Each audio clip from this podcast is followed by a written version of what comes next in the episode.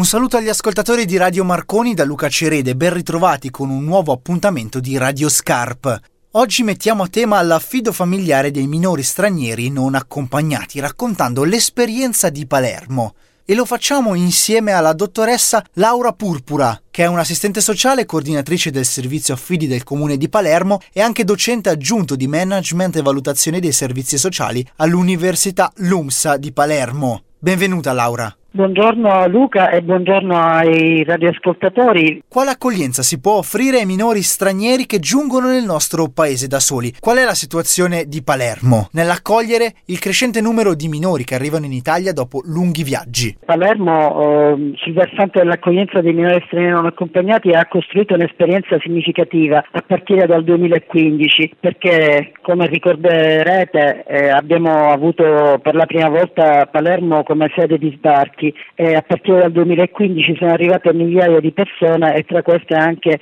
migliaia di minori stranieri non accompagnati.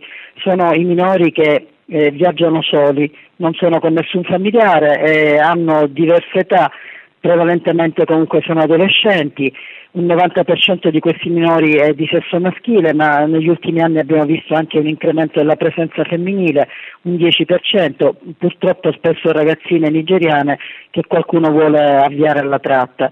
È stato un fenomeno che ha richiesto per la città di Palermo e per, tutte le istituzioni al loro interno, per il mondo del volontariato e del privato sociale, la necessità di costruire una forma di accoglienza rispetto a un fenomeno che fino ad alcuni anni fa non era presente. Devo comunque anche aggiungere che a partire dal, dal 2018 il fenomeno è anche andato scemando. In questo frangente storico il tema dei fenomeni migratori obbliga a porre l'attenzione non soltanto sulla gestione e sull'aspetto della sicurezza di queste persone migranti, ma passa soprattutto dalla gestione delle vulnerabilità che tanti migranti giunti nel nostro paese sperimentano quotidianamente. Come l'affrontate voi? Allora, non c'è dubbio che questi ragazzi, anche se sono molto giovani di età, hanno sulle loro spalle un'esperienza abbastanza pesante. Tra l'altro per alcuni anni sono stata membro della Commissione per il riconoscimento della protezione internazionale presso la Prefettura di Palermo e ho sentito molti racconti da parte di questi ragazzi,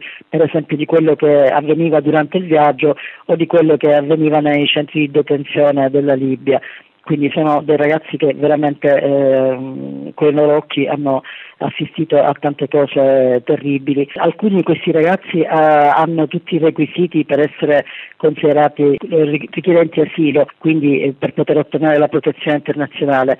Altri di questi ragazzi sono stati vittime di tratta, per esempio alcune ragazzine molto giovani che sono state avviate alla prostituzione.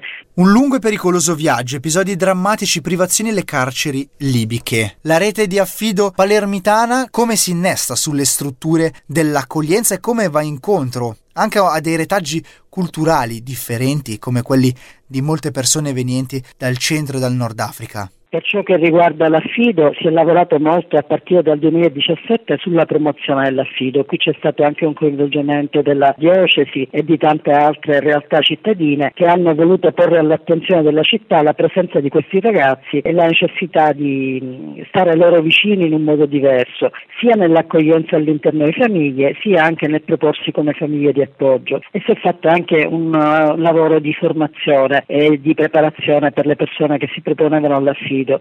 Questo ha consentito di eh, avviare diversi affidi nella città di Palermo, nel 2018 in particolare ne sono stati eh, avviati nove, anche quando i ragazzi poi sono diventati maggiorenni molto spesso sono rimasti a vivere con le famiglie che li avevano accolti. Il contributo importante all'affido dei minori stranieri non accompagnati è avvenuto anche eh, grazie a un progetto che è stato portato avanti dal Coordinamento Nazionale Comunità Alloggio CNCA da Unicef congiuntamente con l'Ufficio ufficio del garante per l'infanzia e l'adolescenza del comune di Palermo. Questo progetto si chiama Terre Ferme ed è ancora attivo e ha fatto sì che nelle regioni della Lombardia e del Veneto formasse delle famiglie disponibili all'affido e curasse poi tra Palermo e i luoghi dove risiedono gli affiatari l'incontro tra la disponibilità offerta appunto in quelle due regioni e le necessità che sono a Palermo.